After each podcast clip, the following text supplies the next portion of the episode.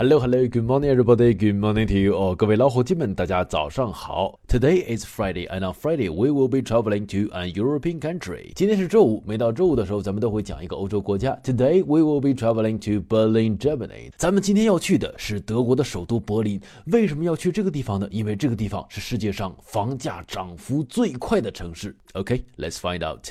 Berlin has emerged as the fastest property market in the world but the property prices are still comparatively affordable. OK，